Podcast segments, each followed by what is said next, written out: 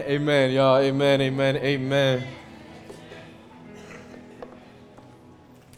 Praise God for the new addition West to the team Doxa. I always thought Jeremiah was the most energetic and expressive. I think he might be challenged here soon. uh, so I'm excited to see him up there and praising the Lord and worshiping with Doxa. Uh, honestly, I'm just excited to be in the house of God. Y'all, how many people with me right there? Amen. Amen. Amen.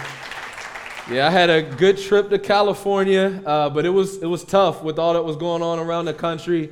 Not being in the house of God to be able to mourn with you guys and and even celebrate with you guys, um, it, it was it was difficult. So I'm just excited to be back here and get the wonderful privilege of bringing forth the word of God this morning. So.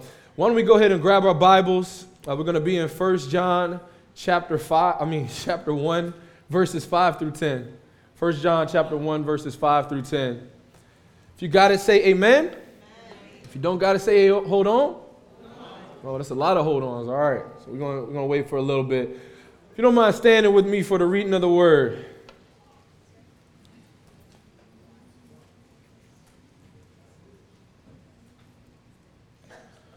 All right, though, we're going to do it real, real loud right here. Said in the first service so Diamond Street can hear us. We got a lot more people here, so I want to make it the sus Q on this one. So, on three, one, two, three. This is the message that we have heard from him and proclaim to you that God is light and in him is no darkness at all. Keep reading.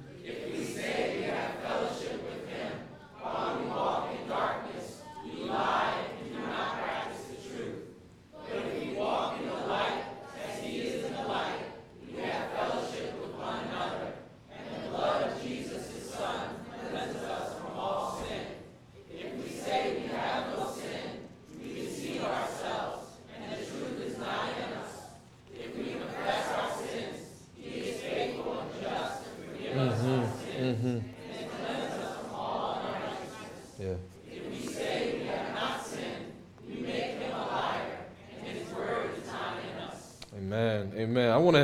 tag this text true fellowship.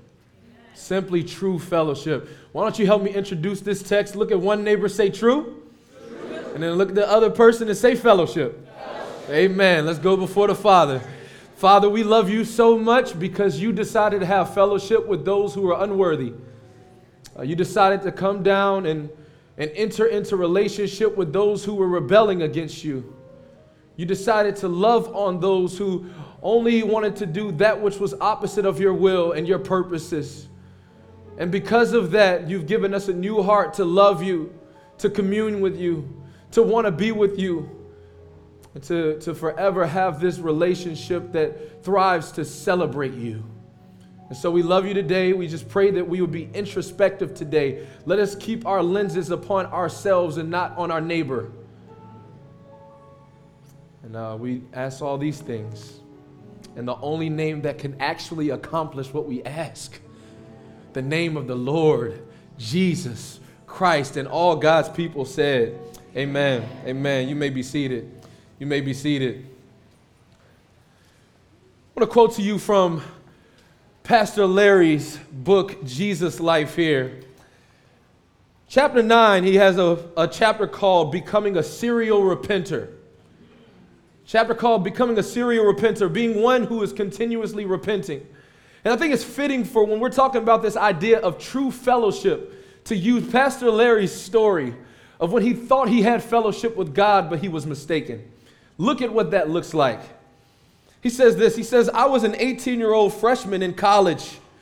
I was raised in a religious home and considered myself a Christian. So we're going to Think, put that in our, in our heads right there. He said, I hoped I would go to heaven and thought that I probably would. My hope was based largely upon my self made mathematical equation that saw my sin as not really being all that bad. I was a pretty good guy in my estimation, and certainly not as bad as some others I knew. Anybody ever been there before? On the whole, I was thinking that God would probably be making a wise decision if he let a nice guy like me into his heaven. He goes on, goes to school.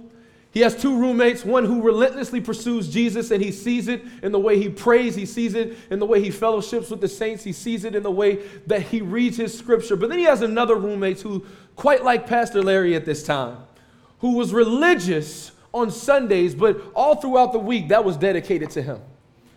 So this man's name is Sam. He said, I saw Sam's lifestyle of partying and carousing with other women, and something deep inside of me knew that it was wrong and I should not give myself to it. But I did anyway. I was away from home and had freedom to experience life for the first time without restraints. I failed miserably. I failed miserably. And if that wasn't enough, I sinned fervently. Now, people, what he just said here, he started off by saying, I considered myself a Christian, Christian. And then the very last thing he says is that I sinned fervently. And what First John wants us to realize is that if we're going to say we have actual relationship with the one who is the Lord Jesus Christ, these two things don't coexist.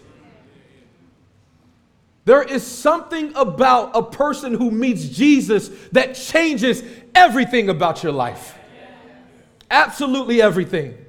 And so, as we look at this passage in First John, starting at uh, verse 5, he says this He says, This is the message that we have heard from him and proclaimed to you that God is light.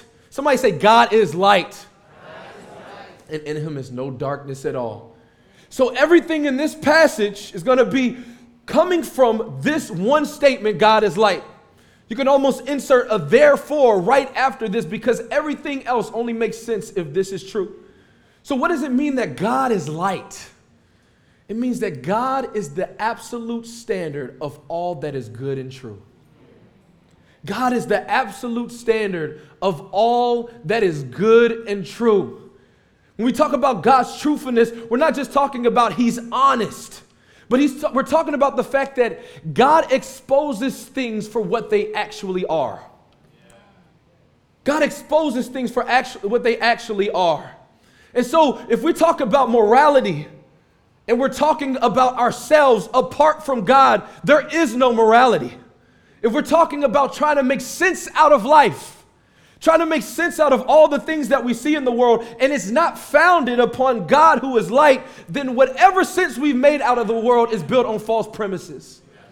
If we try to make sense out of our own lives, out of the hurts and the pains that we've experienced, and we're not beginning with the one who is light, the one who is the source of all goodness and truth. We are going to create some kind of sense of identity around victimization or around some sense of, I'm not that bad either.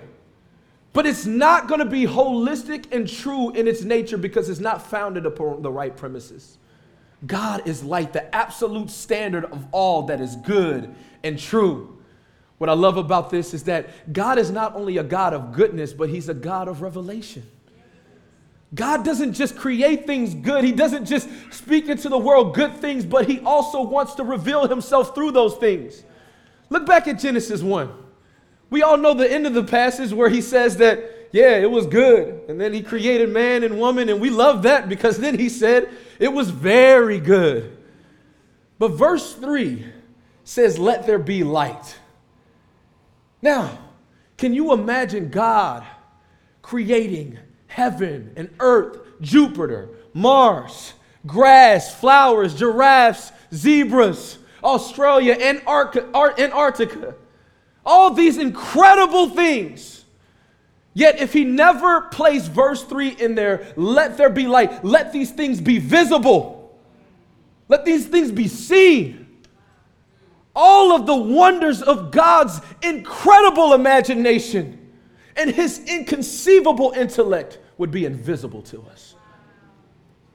But we have a God who will not only creates good things, but he wants to reveal himself through it. We have a God who's not so mysterious and transcendent that he's not willing to come down and reveal himself to broken people. God is a God who is light. Now, with that being our premise, he says, if we say we have fellowship with him, we should be reflectors of that light. We should be reflectors of that light. We can't say that we have fellowship with the one who is all those things that we groan and celebrate for. And yet our lives look nothing like that light. God is light. And so I got two points for you today. Real simple. If we say we have fellowship with Him, we pursue righteousness. And if we say we have fellowship with Him, we expose our sin. If we say we have fellowship with Him, we pursue righteousness. And if we say we actually have fellowship with Him, we expose our sin. Let's look at the first one here, real quick. Starting at verse 6, it says, If we say we have fellowship with Him, while we are walking darkness, we lie and do not practice the truth. But if we walk in the light as He is in the light, we have fellowship with one another in the blood of Jesus. His Son cleanses us from all sin if we have fellowship with Him. And so the key point here is what is fellowship? Well, fellowship simply means a participation in a loving relationship. Actually participating in a loving relationship. And when you participate in a relationship, it means you are invested in that relationship. When you invest in something, when that goes down, when that's hurt, you're also hurt. I remember reading something about the stock market crash in 2009. Suicides went up almost 5,000 more people killed themselves. What hurt them the most is that they were invested in something that just crashed. All of their investment was there pain them. There, there, there's something about when you're invested in something that it does something to you. Uh, and this is a hard one for me to tell, but I'll let you know. Um, I've been crying all the time recently, just for no reason. I've been watching commercials and I've been boo hooing. Like, it could be about gum, it could be about beer. And I'm just like, I can't believe Coors Light said it like that. I mean, it just doesn't matter right now. I, I hate to admit this right here. I cried off of Sister Act 2 recently. I, mean, I was looking at, at them and she was just like, if you want to be somebody, if you want to go somewhere, you better wake up and pay attention. And I'm sitting by my wife, I'm like, yeah, that's, that's what's up right there. That's cool, that's cool. I mean, I'm bawling my eyes out. One other time I cried recently it was when my, my wife and my kids got the chance to drop me off at my parents' house so I can be away to study for school uh, for a week. And that was tough. And I, I thought I was going to be able to hold it together. I was doing real good, kiss my wife, all of that. And I could feel it. My chest just starting to come up. And so I go to the back seat and then I kiss my son, my six year old son, on his forehead. And that's when the tears just started to flow uncontrollably. And I just could not contain myself. I mean, I was sobbing, snotting. Y'all know what that's like. And I opened my eyes for a second and I saw my son's tears. And I was like, I gotta get out of here. Because if he's starting to well up, it's just gonna make it worse. So I run in the house. I'm like, babe, I see you. Just drive off. Drive off, drive off, drive off. It's like one of those movie moments. And I'm, I'm, I'm in the car, I mean, I'm in the house now, and she calls me. He says he's, he's been sobbing for the last 20 minutes. And what I realized in that moment is not only that I, as a father, was participating in a relationship with my son, but my son had truly participated in a relationship with his father to the point that what hurt his father hurt him. John says that if we have a relationship with God, what pleases God should please us, and what pains and hurts God should hurt us. That's what true fellowship looks like. So, he says, if we have fellowship, if we say we have fellowship with him who is light, while we walk in darkness, we lie and do not practice the truth. We can't be walking in darkness and yet saying that we have fellowship with the one who is very light himself. And here's what I want us to understand real quick John is not foolish about what darkness is. He does not think that darkness is any sin. Because if darkness was any sin, all of us would be walking in darkness because all of us sin. And he even goes on to say that if you say you haven't sinned, you're a liar. So you're a liar if you walk in darkness, and you're a liar if you say you haven't sinned. So we got to figure out what is the nuance in this darkness. Well, darkness here is the antithesis of that which is righteousness and light. That if light mean, means all that is good and true, darkness means all that is evil and secretive. And here's what's crazy about darkness when it comes to evil darkness is when someone consistently, intentionally sins without conviction, confliction, or confession. When someone continuously, intentionally sins without conviction, confliction, or confession. Conviction, that sense in your soul that the Spirit of God gives that what you have done or what you're about to do displeases God and therefore displeases you. Confliction, being in conflict, not only does it not please you, but there's a wrestle going on. I want to do righteousness, but I also feel this tug of my flesh. There should be a wrestle going on. And confession. Those who walk in fellowship with God expose themselves. When we walk in darkness, we walk in intentional sin without conviction, confliction, or confession. Is that you? Now let's peep this. What is this type of sin look like? What does it actually look like? Well, It looks like three things minimization of sin, minimization of God, and then embracing sin as an identity. Minimizing sin, saying things like, well, I know the Bible in Genesis says it's wrong, okay? I also know it says it's bad in Leviticus. Paul in Romans says it's wrong, but Jesus doesn't really bring it up. And so we make gray areas out of things that are clear, black, and white. That's minimizing sin. When we say the worst of all, and, and here's the thing we're in a society that does this all the time, right? Our society thrives on minimizing sin, calling things decent that are disgusting. I mean, just think about this. The, the naked exposure and exploitation of a young woman, we call it a gentleman's club. I'm pretty sure that anyone who's going in there is far from a gentleman. Gentle? When we call the dismantling and murder of a child simply because it's hidden by the mother's womb, an abortion like we're aborting a mission. You're killing a person. Or even worse, women's rights. When we call the killing of a child women's rights, the last time I saw that murder was a right was in a movie called Purge. And they at least only got to kill for a day. And yet, in our society, we can call murder something as good as women's rights. So we're saturated in this darkness.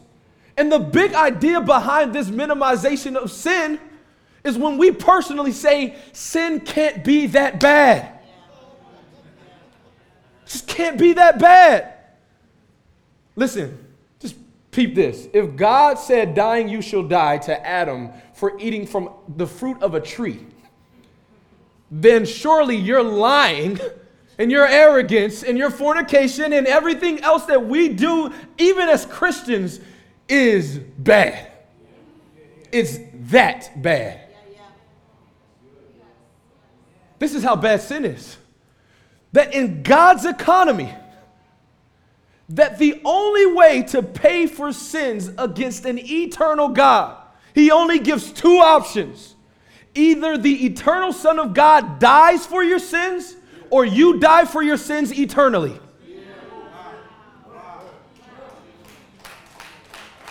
It's the only two options. There would have to be more options if sin wasn't that bad. And how dare we who say we have fellowship with him minimize what Jesus had to do on the cross? Walking in the light. Another way this darkness shows itself up is in minimizing God.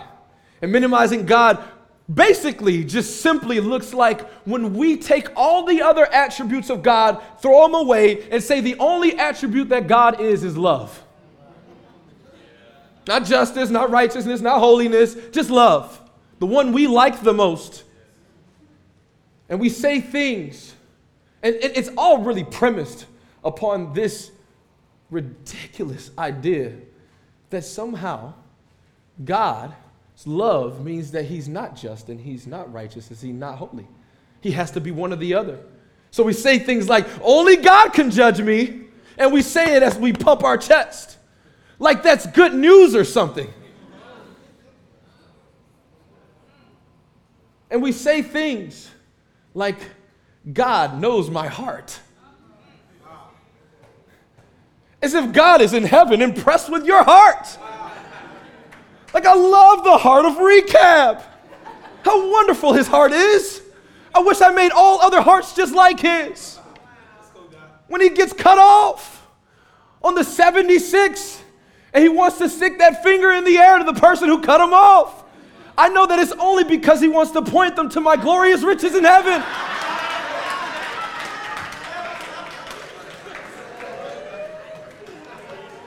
How wonderful is the heart of recap? When he yells at his kids in the back seat of his Altima for spilling crumbs, I know it's only because he wants to show them the righteous indignation of God. He's discipling his kids. I'm impressed with Recap's heart. How wonderful is the heart of Recap? God is not impressed with any of our hearts. That's why He had to give us new ones.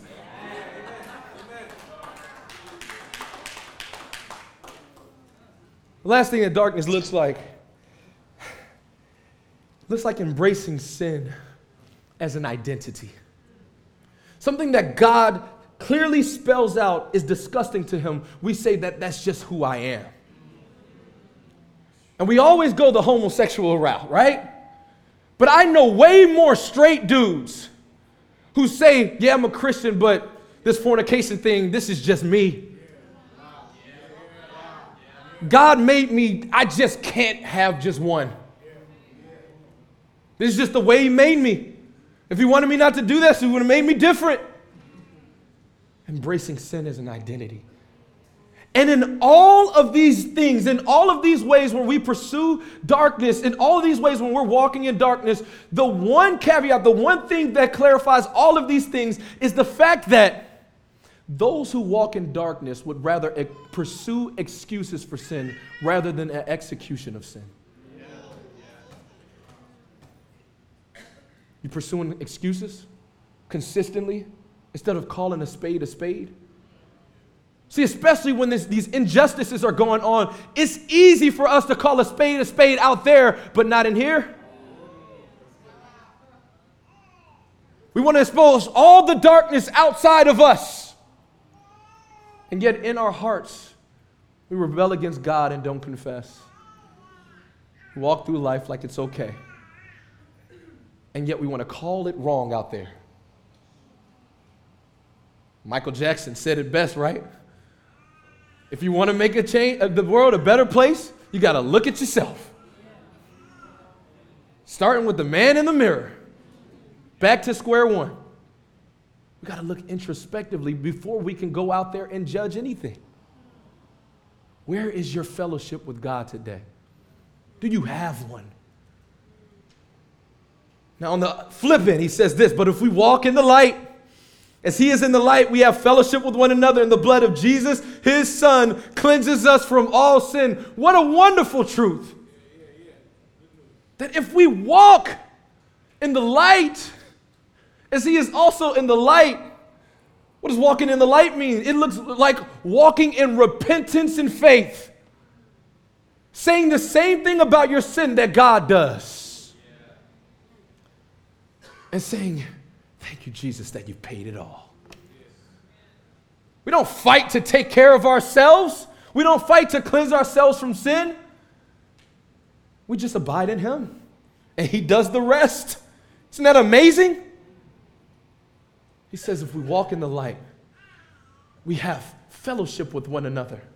Some of you in here today, if we're, somebody were to ask you, How's your relationship with God? You say, Boom, boom, great. And then he would say, Well, how's your relationship with the church? I don't have one, not looking for one. But in the text, it says, If we walk in the light, as he is in the light, we have fellowship with one another. That an actual, real relationship with God forces you into relationship with his people. And it cleanses us from all sin. So, that's pursuing righteousness. Let's talk about this exposure of sin. If we have fellowship with Him, we are real about our sin. We expose our sin.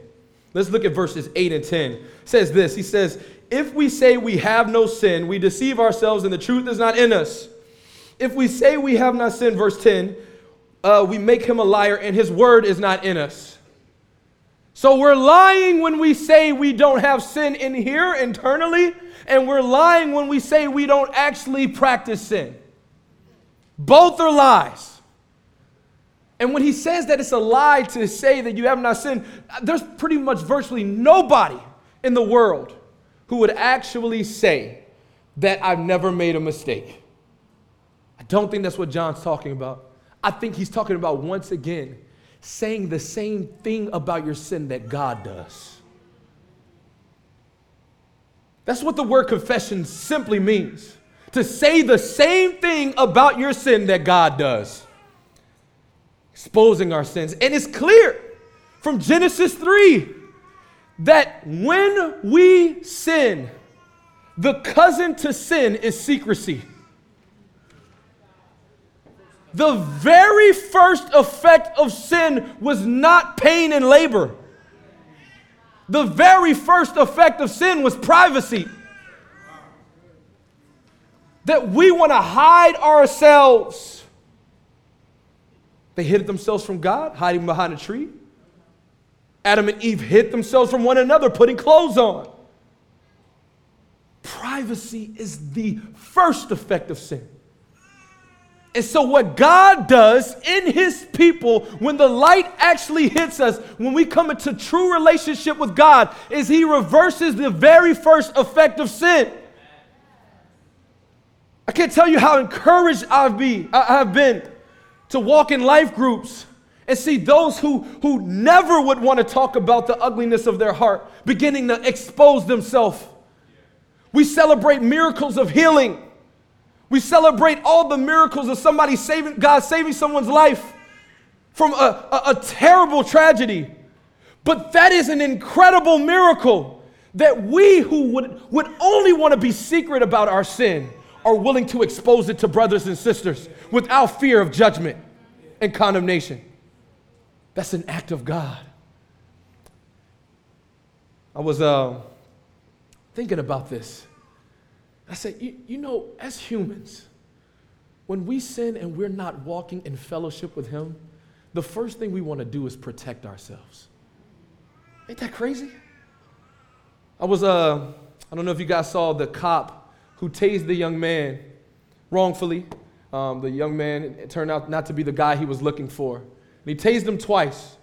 And I'm not talking about just what he did wrong. I don't want to go all the way into that, bring up more wounds. But I was looking at his response to it. That instead of looking the man in the face and saying, I was wrong, I'm sorry, would you forgive me? Instead, he would rather protect himself at the expense of the defamation of the other young man.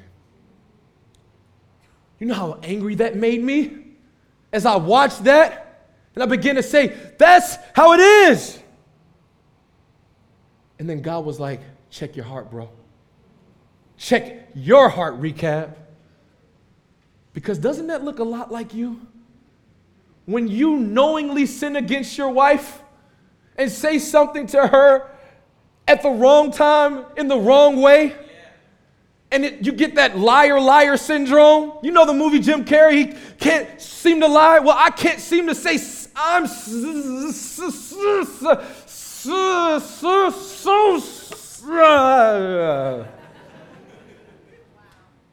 I was,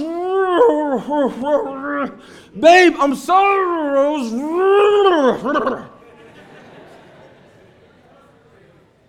like, it's hard for us to say I was wrong. I'm sorry. Repent. But because of God's faithfulness and justice, we have been forgiven if we would but confess it. Jesus paid it all. There's no drop left for us to have to hold on to. And so, why, if we're walking in fellowship with Him, won't we just repent and confess? In verse 9, it says these beautiful truths that if we confess our sins, He is faithful and just to forgive us our sins and cleanse us from all unrighteousness. Not just to forgive us, but also to cleanse us, make us whole. And it all stems upon the fact that God is faithful and just. Faithful meaning he is relentlessly committed to us who are sinners. Dedication. And then just meaning he's relentlessly committed to sinlessness. Now you got to ask the question if we are sinners and he's relentlessly committed to us and he's also committedly i mean relentlessly committed to sinlessness how can we somehow harmonize all these and it only happens at the cross of Jesus Christ. Where the person who was sinless, who never sinned as we did, who was tempted in every single way just as you, and worse, stretched and stretched and stretched and never gave in, continuously did everything to please his Father. That guy was killed on a cross. The worst evil in the world now becomes the greatest act of redemption ever. We have forgiveness because He is faithful and just to cleanse us and forgive us. And so we can walk in the light and freedom because that God has raised them from the dead and said to each and every one of us that we have been forgiven and we are cleansed in the righteousness of Christ. So, I want to end with this. I, I'm so convinced now that all this passage wants to say to us is that if we try to cover our sin, God will expose it. But if we expose our sin, God will cover it. Amen. Amen.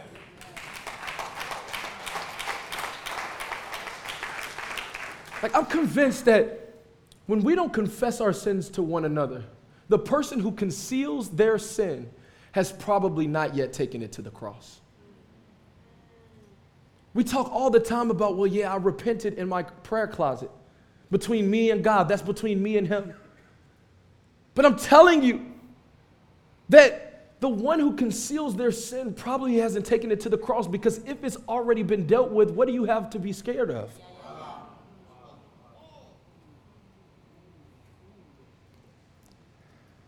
This is beautiful.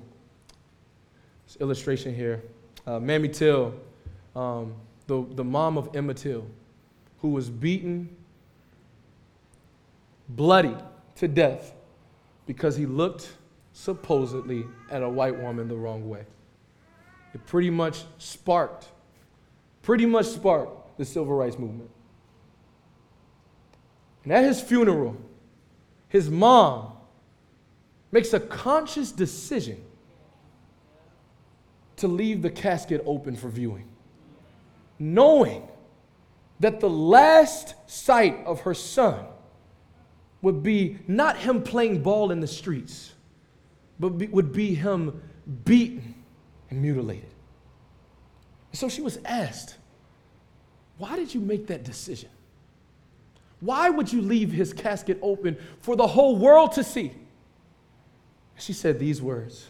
She said, I wanted the world to see what they did to my baby. She wanted the world to see what they had done to her son. Well, don't you know 2,000 years later, not a mother, but a father watched as his son was beaten.